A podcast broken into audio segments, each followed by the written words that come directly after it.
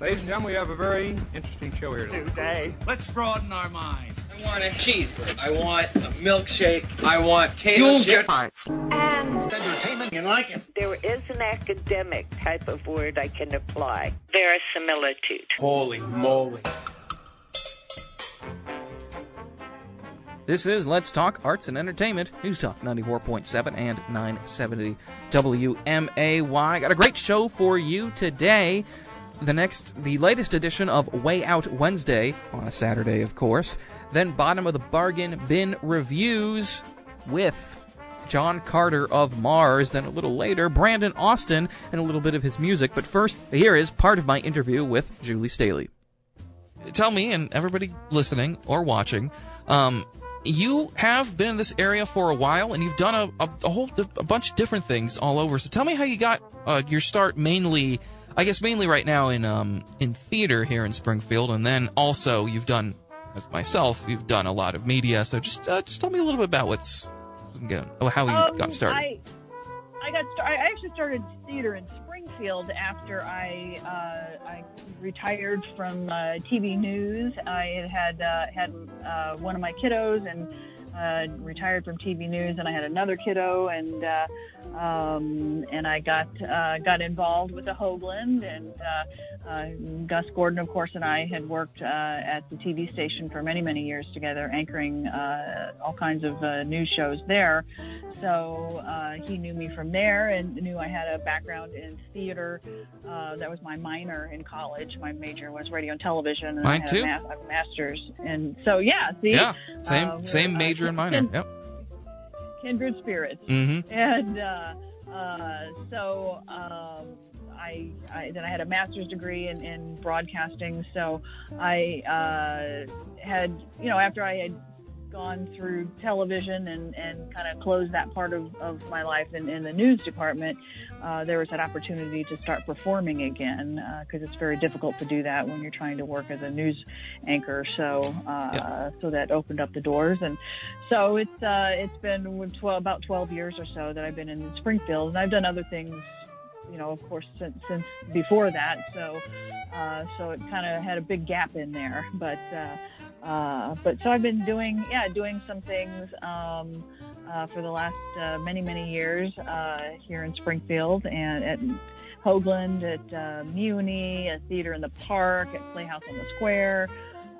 So I really feel like I've really been fortunate to be able to experience all of the different facets of theater here in Springfield. I grew up in southern Illinois, near St. Louis, near Belleville, and I didn't have this opportunity like everybody does here in Springfield to do theater as as a kid. We didn't have you know the Muni uh, like we do here. Uh, we there's a Muni in St. Louis, but it's you know completely different, and uh, uh, we didn't have community theater like we like we do here. We have so many So much options yeah. and so many opportunities for kids. There's so many kids programs, Yeah. and uh, uh, so I really, really think that we have such a thriving theater community. It's just a very, very rich community uh, that gives everybody an opportunity to, to do something and, and to grow as, as you need. So I feel really grateful to be uh, part of, uh, of this community here in theater.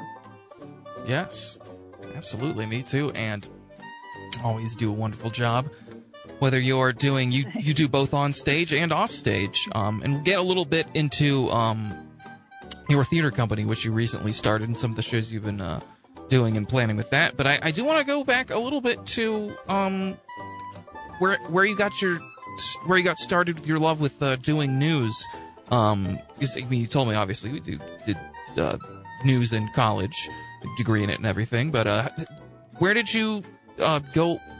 Did, did you go to different stations? Did you go all around? Did you start? Uh, what's Yeah, Um, that's that's really the only way to really move up the ladder in that industry. Uh, you know, there you get to sometimes you get to a certain point point and you can you know plateau and stay there and decide to stay in that market. Um, uh, you know, when you get to a certain level, but you know, moving moving up the ladder, promoting yourself, uh, you have to move around, move to different stations, different cities, and different towns, and go to all those small stations and.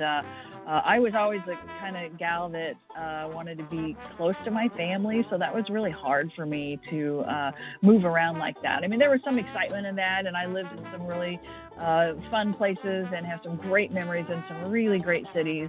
Uh, but I ultimately really didn't like all that moving around, and that uh, that was that was you know that was kind of hard uh, for me, wanting to be connected with my family, and uh, uh, so so I uh, yeah I, I started my first job in television. I was gosh 17 or 18 because I was 17 when I went away to college, and I started volunteering at 17 at the radio station down at WSIU, and Yep.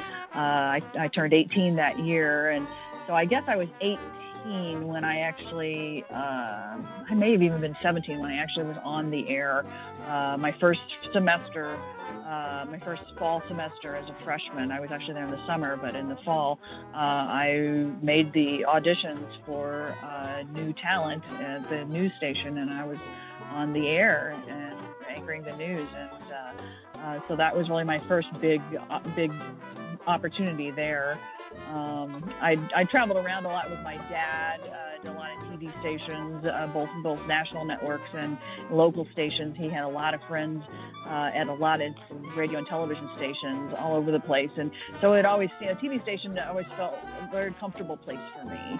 Uh, al- almost like I kind of knew I would eventually work, and I just felt very comfortable there, uh, like at, at home, and so to speak. And and I had the same feeling with theater; it just was a very comfortable place for me. Uh, so um, both of them uh, just didn't seem like much of a jump to get to, and it just seemed like I was I was I was around it a lot. And uh, uh, so I yeah I've been doing TV since I was 17, 18 years old, and uh, now I'm uh, well I'm 50, 52. So uh, there's the math.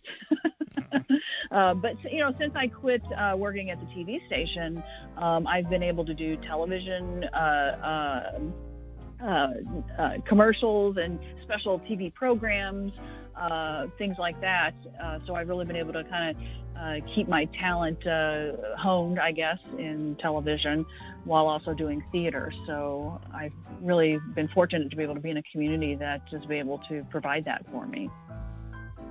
Yeah, the talking about doing a special TV program. You you are working on something right now, or it's uh, pretty close to uh, being. I'm not exactly sure. The Fields of Gold. What's uh, what's going on with that?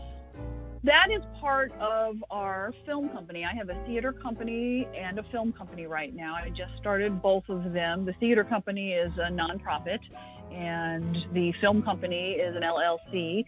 And we're producing a documentary right now uh, as one of our films, and that's the one called Fields of Gold. We also have a short film called The Lie that we're producing as well. Um, and so we're doing both of them uh, at the same time. And uh, the documentary Fields of Gold is a uh, story about the life of A.E. Staley. And uh, this is the man that, of course, started the A.E. Staley Manufacturing Company, uh, which he was the, the, the king of soybeans and uh, introduced America and, and, and much of the world to uh, all of the uses that uh, soybeans uh, have. There's so many, many uses for them, and uh, kind of came up with the whole way of uh, uh, how to process them and market them and so on. So he was the guy for all of that, and of course did corn processing as well on top of it and that was also the company that was the, the he was the owner of the original football team that eventually became the Chicago Bears. So there's a lot of athletic history there because not only did the team have a football, or the, the company have a football team, but they also had baseball and basketball and bowling and golf and uh, women's sports. So uh, there were uh, a lot of activities for the employees, uh, just as part of, of um, uh, just for them to feel like part of a family so that their their job working at that company was like uh, being part of a family. And we hear that a lot from people who have worked there or knew people that worked there that it really was like a family. And A. Staley took pride in that. So we're uh, we're telling uh, the story about his life. It's it's great that we can document that because we have you know the company is the buildings are still there. The plant is still there. It's owned by A.E. Staley It's owned by Tate and Lyle, and uh, the, there's a Staley Museum. Uh, that is the uh, Staley Mansion that he used to live in. So we're able to go to to the Tate and Lyle buildings, and you know those are buildings that they he you know w- was in. Those are actual places that that he was in. Welcome back to another edition of Way Out Wednesday. I'm Kevin. I'm Mike. Got the name right. I like it. I You're on did, it. I did, yeah. I uh, I wrote it down this time. So, uh, we got some funny stories for you. Some stories that hopefully you will uh, get some enjoyment in, get you over the hump this Wednesday. Yeah, stories that the news just hasn't covered enough. As if there's not enough going on in Uh, the world. This is stuff that may have slipped through the cracks. Maybe some- but but you'll be glad to hear it. Yes. I'll let you begin. I will. I will begin. Thank you. Uh, we have. Uh, so, a man was buying some broccoli. A uh, a British media personality. He was buying some broccoli at the store. Does he work for the BBC? He uh, uh, does not work for the BBC, unfortunately. Okay. Uh, But continue. Buys the well, broccoli. Anyways, buys broccoli, and you know, this might have happened to us. Uh, You listening, watching, this might have happened to you. Uh-oh. Um, Did he get stuck in his teeth? no, well, that's that's when he was live on TV? That's happened to everybody. Yeah, But yeah, yeah, everyone's had broccoli in their teeth yeah, at some point. but maybe not everybody has eaten something or bought something that has bugs in it. Oh, oh no. So he had what kind of bugs did he have? he had caterpillars in his broccoli. They were just living in there. So Okay, but on the grand scale of gross bugs showing up in your broccoli, caterpillars are probably, probably bottom of the list. yeah, they're they're you know I mean, they're furry, they're gross. I wouldn't want to eat one, No. but it could have been way worse of like spiders or some type of like terrible Yeah. insect fly, like the murder hornet Like the murder flew up hornets. into his face. That's the that's the plot twist. The murder hornet. Yeah. You're trying to do. You're, you're finally trying to To eat healthy. and the murder hornet You're like- out. you're like, all right, I- Today I'm gonna eat beef and broccoli. yeah. Had I just continued to eat unhealthy, I'd still be alive. Yes, but So anyway, he so was he gets caterpillars. He, in gets caterpillars, but he was thinking like we did. That's not the worst thing you could find. Right. So he keeps the caterpillar and brings it back, brings the broccoli back, and says, "Hey, look, there were uh, caterpillars in this." So they give him broccoli, and that broccoli has caterpillars in it too. That's a bad broccoli That is, batch. yeah. So hopefully they got recalled or something. But so he kept all these caterpillars. So instead of just flinging them out to the street or killing them or whatever, he raised them. Oh, very nice. He, he raised them. Uh, they, and, and you know, kept them in a little little container. Right. They you know became cocoons, and eventually that sad day when they uh, they flew from the coop. They became the the, coop. butterflies, the beautiful became- butterflies. Yes, beautiful. The broccoli the butterflies. broccoli butterflies. Well, that's a happy ending to that story. It is. I yes. hate to rain on everyone's parade with a sad ending to this animal's life. Pour one out. Let's let's hear it. Yeah, so pour one out for this one. Um, poor Saturn the alligator Mm. passed away at the Moscow Zoo earlier this week at the age of 84. Affectionately known as Hitler's alligator by some. Hitler's alligator. Yeah, who knew? Who knew? I didn't know Hitler had a- alligators. Had an alligator. Yeah. Uh, but here's the thing for poor Saturn the alligator, who gets stuck with this terrible moniker of Hitler's alligator. There's no real basis that he actually was in Hitler's presence, because he was born in the U.S. in 36 and immediately given to the Berlin Zoo as a gift. Yeah. Okay. Where he was able to sustain and survive via several bombings of Berlin. I mean, So Saturn's a hardy gator. he's hardcore. Yeah, he's hardcore. He Yeah. survives the bombings. In 46, he's gifted to the British forces in Berlin to the Soviets, who then take care of them in the uh, in the Moscow Zoo. But once he gets to Russia, almost immediately, the myth is then born that he was allegedly in the collection of Hitler and not in the Berlin Zoo and became Hitler's alligator. Mm. So for years, poor Saturn the alligator, who, by the way, the zookeeper said was a picky eater who loved getting massaged with a brush. What a good boy. What a nice boy.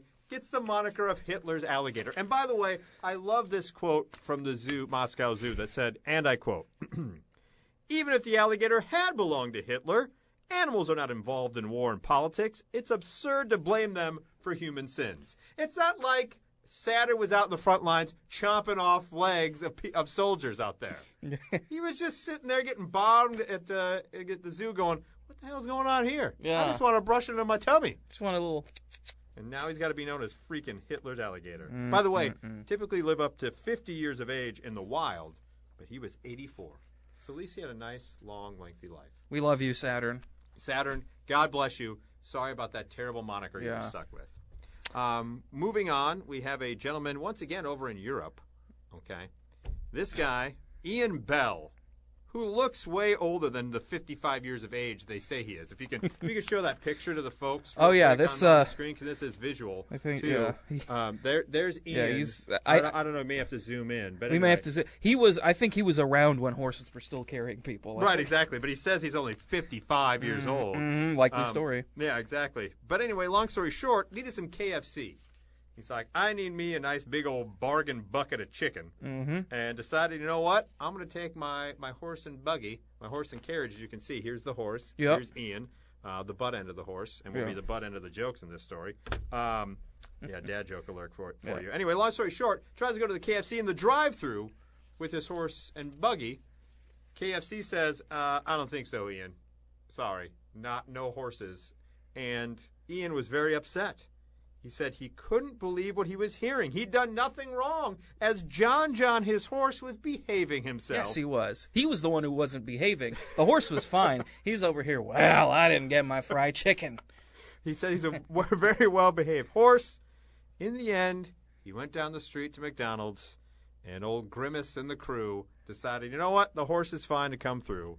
Uh, he said, I think my treatment from KFC, Ian said, has been downright disgusting and discriminatory, pardon me, against people who use horse and carts. Mm-hmm. You want to know why we're discriminating against you? Because no one uses horse and carts anymore. You're weird. Yeah, you're weird, Ian. I don't want my tire filled with your horse's poop when I drive through my KFC, all right? I apologize you couldn't get your bucket of chicken and your mashed potatoes, but please. And by the way, the KFC manager actually said, hold your horses, sir. yeah, we're not looking. Ah! Yeah, uh, and, and even better, pun alert, we're not looking to stir up trouble. We're sorry for your and John John's experience, but the safety of our guests is really important, so we can't allow horse drawn vehicles in our drive throughs. That was KFC's actual statement there. We can put every known food that we serve into one giant bowl. we could and probably- you could eat, and you could eat that and probably put it in a horse trough, and we'd serve it to you. But you can't have your horse go through our drive-through. Mm-mm-mm. Poor Ian. By the way, Ian, buy a car. Yeah, get yeah. It's I- I- a horse probably costs more than like a used car. Would you say? Probably yes. I mean, especially with like that. He's got like the wheels on the on the car. Yeah. yeah. No Get- thanks. invest in a More than one horsepower there, Ian. Yeah. More than one horsepower. Heyo. All right, what do you got? What do you got next for us? There, Kevin? Okay, so last week we told you of Flavortown, Ohio. The Yes. petition. The petition. Please, yes. Get rid of Columbus, Ohio. Make it Flavortown, Ohio. Okay, so we have a different uh, a different petition from Change.org now. Uh, recently, you've heard and read about in the news all sorts of uh, Confederate statues and flags being taken 'em down, take 'em down. Take 'em down, right? Yep. And the uh, Find suitable replacements. fi- yes, find suitable replacements, and it looks like Louisiana might have the perfect solution. Now, one of Louisiana's most famous citizens they want to replace the statues and all these Oh, okay. with. Um, I'm trying to think of Louisiana citizens off the top of my head. Dr. John, isn't, Dr. he, no. isn't he from there, the musician? yeah, well, you would think so, but uh, uh, a different musician they're thinking of, Britney Spears. Oh, Britney- really? The yes. Britney Spears Memorial Park? Yes, that's. I mean, I think because I Well, I, mean, guess listen- not Memorial. She's still alive. Anyway. Memor- yeah, but you can still remember her because she's It's time for bottom of the bargain bin. with Kevin Hart.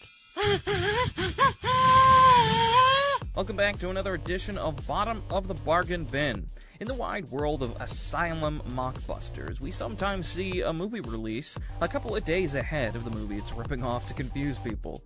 But the next movie I'm reviewing came out a whole three years ahead of the mainstream version. How?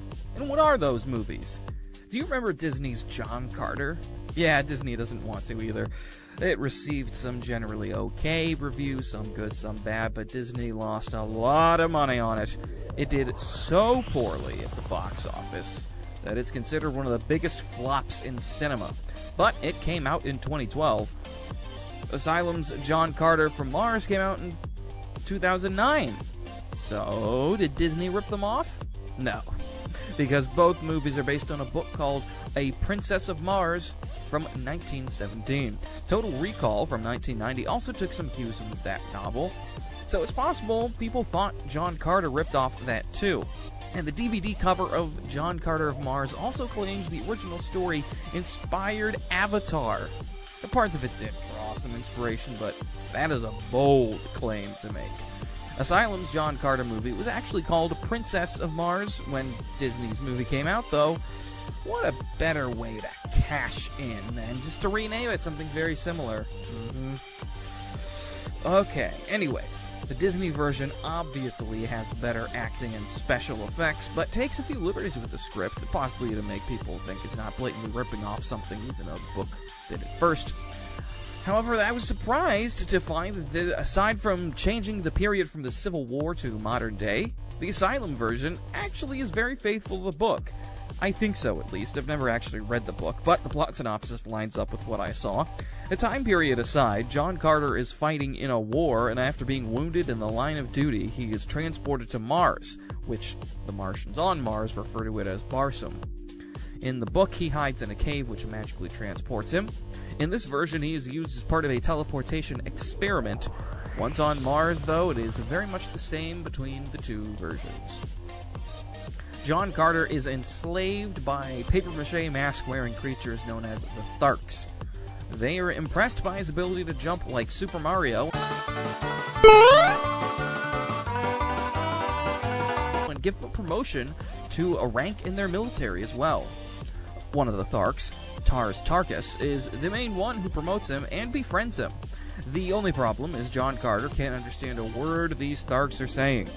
He is given a bug to eat, Ugh. He can magically understand them now. How about that? Hooray! You have to work on your hospitality.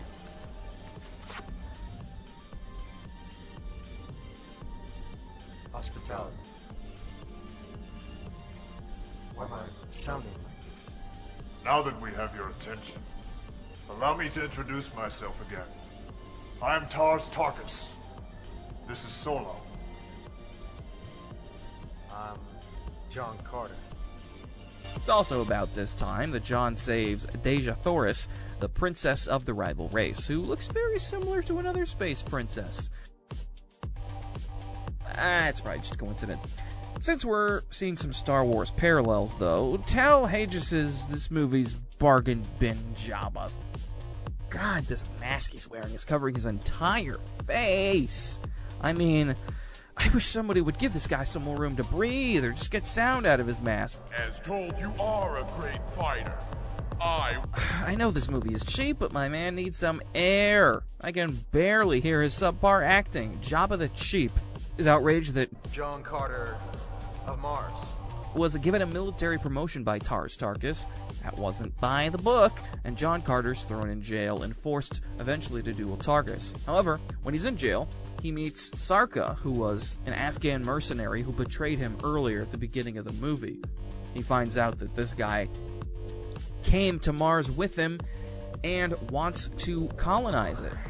John Carter, of course, takes exception to this, and after a eh, interesting fight, I guess, in a coliseum with Tarkas, he goes after Sarka, who takes the princess because he wants to love her for his own, and she's like, mm, get away from me. John Carter tracks them down in the same factory that was, I think, used in Attila. I can't verify that, but it looks exactly the same, and I've seen it used in some other Asylum movies. It's, it's kind of like uh, in, in the 80s, there was this big factory that was used in like a bunch of action movies Batman, Robocop, The Crow, Crow's 90s, but it was around that time they would use the same place. Yes, this, it's got the same.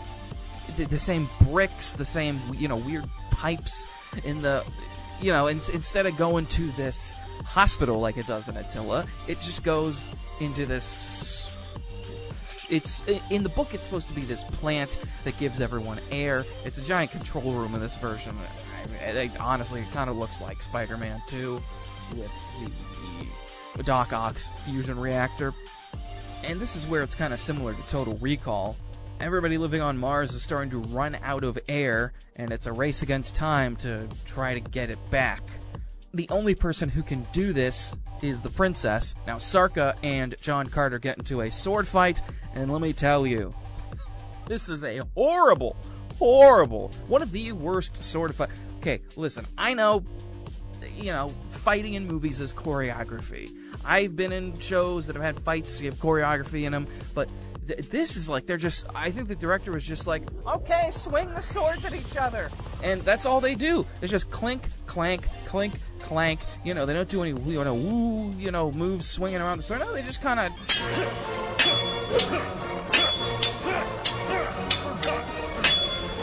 For a good three or four minutes, and then instead of some big climactic death scene, Sarka gets blown off by a, this giant bug comes down like a hawk. It just swoops him up and kills him.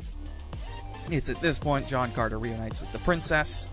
They go back to the reactor. She puts in this code to give all the air back to everybody, and John Carter wakes up in modern times.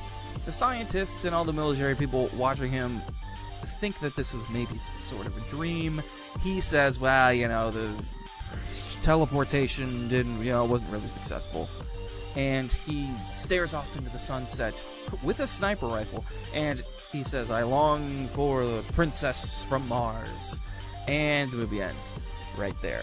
Yeah, I have never seen the Disney John Carter movie, so I didn't know what to expect with this. And it's interesting that it actually does follow the book somewhat but it's as as well as it adapts the book, it fails in a lot of other departments, like literally everything else. Terrible sets, uh, the terrible acting, special effects, laughable. Music is very generic. Usually, I say I recommend this movie. I don't recommend this movie. The middle one is look if if it's on TV or something, you know, just put it on. It's funny. You don't really need to watch the whole thing. It's pretty long for a rating, but that's what I got for it. I'm talking with Brandon Austin. How are you doing, man? Not bad. About yourself, Kevin? I am doing pretty good. Um, you have uh, something really interesting coming up this weekend, and I'll, I'll get to it in a, um, a couple of minutes. But uh, just uh, to let everyone listening know who you are, uh, you're from here, you're from somewhere else, and some of the things you do here in Springfield. Yeah. So I, I grew up in Athens, you know, just 20 minutes uh, just north of here.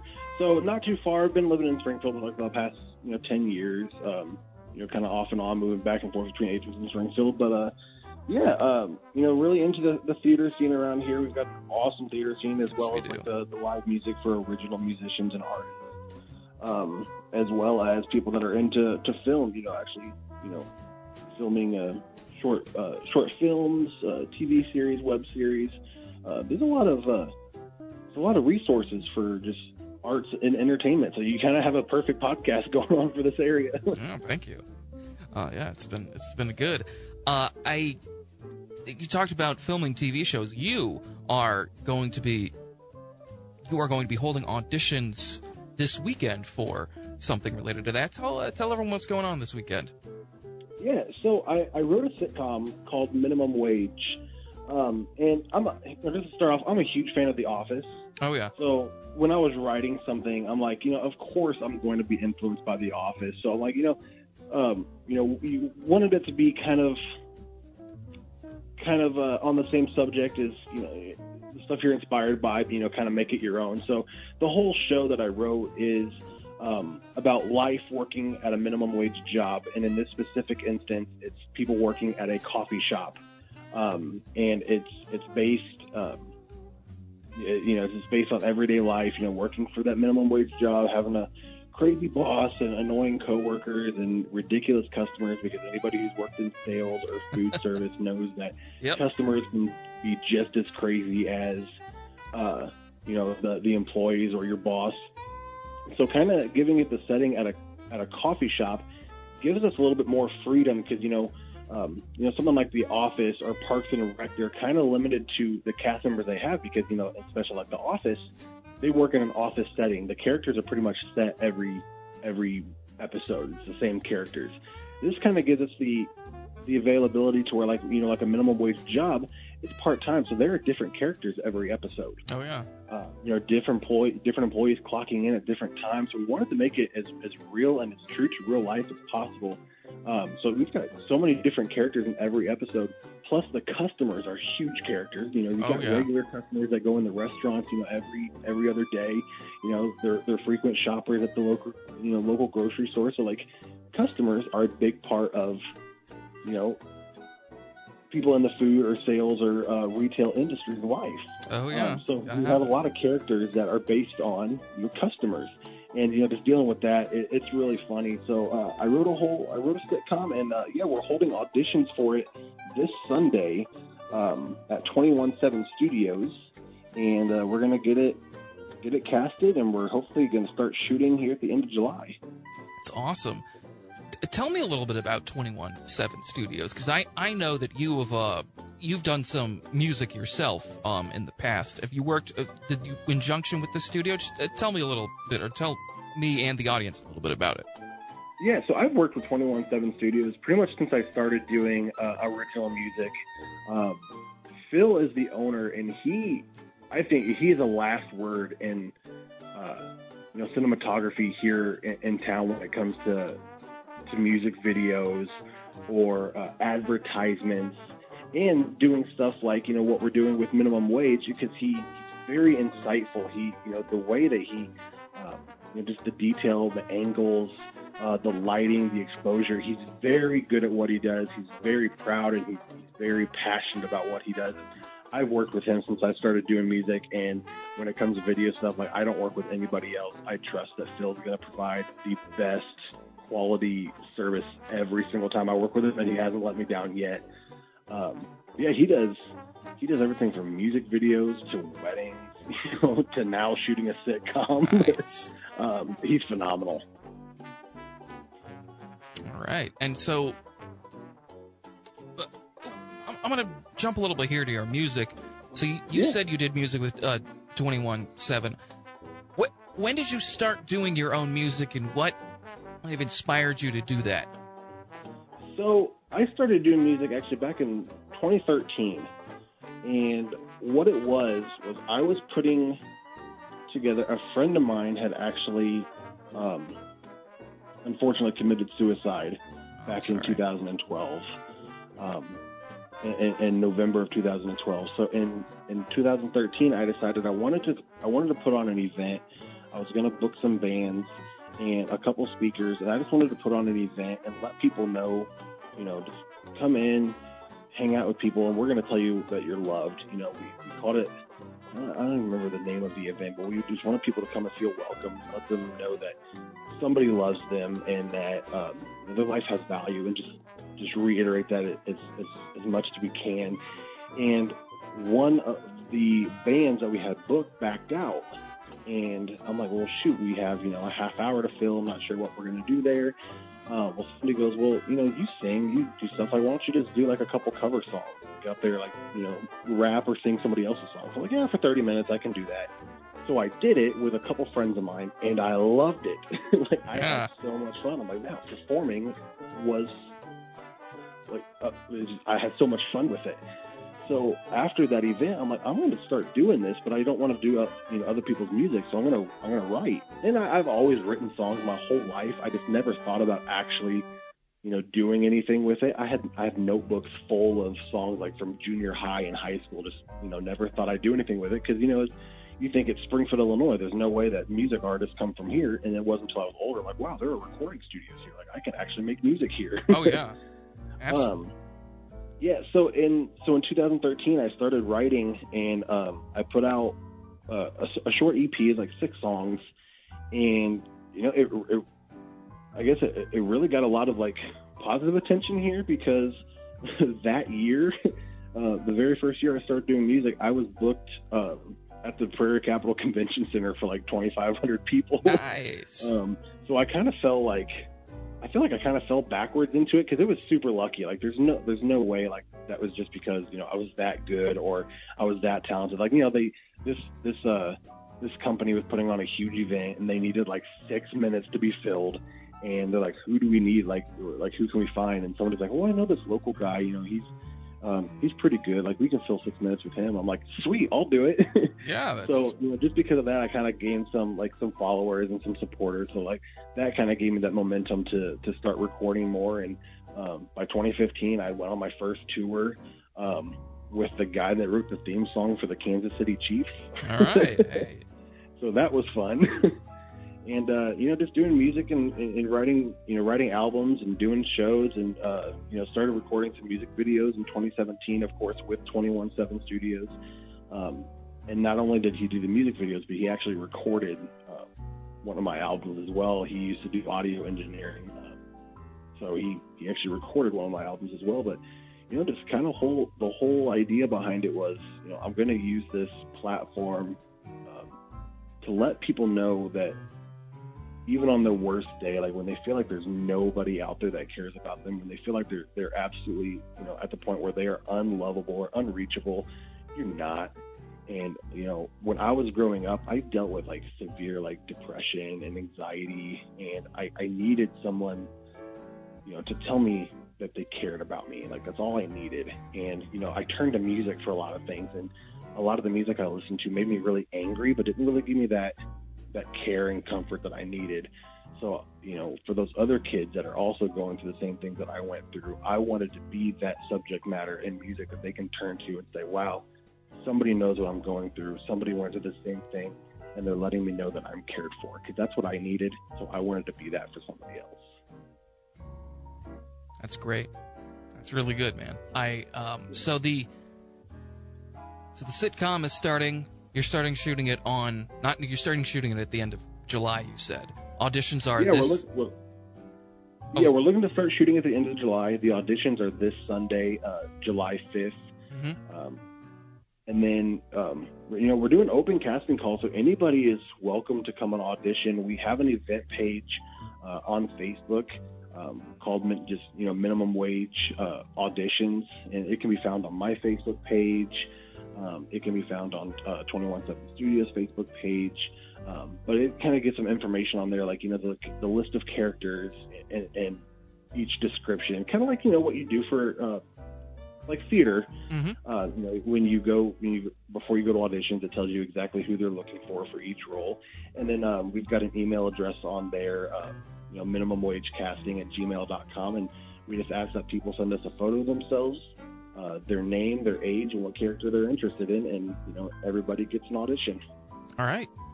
Very cool. So that's that's going on this weekend. And uh, uh, before we, uh, you know, before we uh, before we head out here, do you have a um, anything coming up for you? I mean, you know, uh, obviously, the sitcom is the next thing you're doing. But in terms of music or maybe anything else, what's uh, what's next for you? Yeah, so um, of course, you know, I'm looking to get back in the theater. You know, hopefully, you know, when all of this Yeah. pandemic nonsense is over, you know, I'm Yeah. so bummed that you know Muni had to be canceled, and uh, um, you know, the last show I did was Memphis at the Hoogland, which was a Great phenomenal show. show. to- Wonderful show. Yeah, oh man, I had so much fun. That's my well, that was my favorite musical of all time. So I was so thrilled and honored to be a part of that production. And uh, Reggie did such a good job Reggie's directing. great. Yeah, Reggie's great at many oh, things. man. Yeah. Um, so you know, of course, I'm looking forward to getting back in the theater, and um, I was actually asked. I just got booked for a uh, a music show. I haven't done a show in about two years. Oh, nice. And uh, yeah, so you know, I took a break. I kind of just got burnt out on it for a little bit, so I just spent some time writing and you know just kind of figuring some stuff out. And I'm like, you know, I'm ready to get back into it. So uh, July 11th, I actually have a show um, over at the Bourbon Street Lounge on South Crance. So I'm looking forward to that. Nice. All right. Look out for you there. And um, Yeah. definitely we'll uh, talk to you again soon, touch base, see what's going on. Absolutely. Cool. All right. Thank you so much, Brandon. We will link the auditions, the, the Facebook page for the auditions, we'll link that on the post and in the description. And we will also link to 217 Studios as well. Thank you so much, Brandon. Awesome. Thanks a lot, Kevin. You can listen to the full interview and anything else you might have missed at wmay.com slash arts and entertainment. Gonna play a little bit of Brandon's music to play you out. See you next week at 11. Yo, it's been a long time since I let you see the side of me. I'd like to say I'm doing finer, uh, so I'd like you to believe. I'd like to look you in the eyes and just pretend that I'm well. When this place that I've been at more resembles the bottom of hell. They say pain is temporary, and these wounds they heal. How dare you talk to me now as if you know how I feel? I was just a kid, you couldn't tell he felt so empty inside. Go to my room, lock the doors, and then I scream and I cry. Inside a broken house that just can't seem to find some control. I say I'm broken house because it felt so far from my home. See, mom and dad couldn't fix it, and they eventually split. Along the way, nobody asked how I was handling it. I couldn't stand being home, and I showed it at school. Acting out for attention, I played the part of the fool. And I thank God for my teachers because they showed me some grace. My principal said I was worthless and called me names to my face. I went to school to get away from where I felt so small, only for someone with no heart to make me feel much smaller. Lord knows I'm not perfect. At least he knows that I tried. Instead of beating me down inside just to cast me aside. I like to say that I got better as time went by. I like to say I got older and left depression behind. Maybe I did for a while. I guess I locked it inside. I just ignored that it was there and I just never asked why. Why do I feel this way? And why can't I just sleep through the pain? They say life is a game, but I swear I don't want to play. I've gone in every direction, but the ending's always the same. I told my best friend I loved her, but she didn't feel the same way. And who can blame her? Who wants to fall in love with a mess? With a man who's broken, but it's over, so let's lay it to rest. And I've tried everything. This gaping hole just ain't filling up. And popping pills and drinking beers, man, it just isn't enough. I'm tired of feeling this way, and I just don't want to suffer anymore. I want to tell this girl I work with I love her. I want my friends to want me too, and just be there when I need them. I want my life back, so take these chains and give me my freedom. And see me for who I am.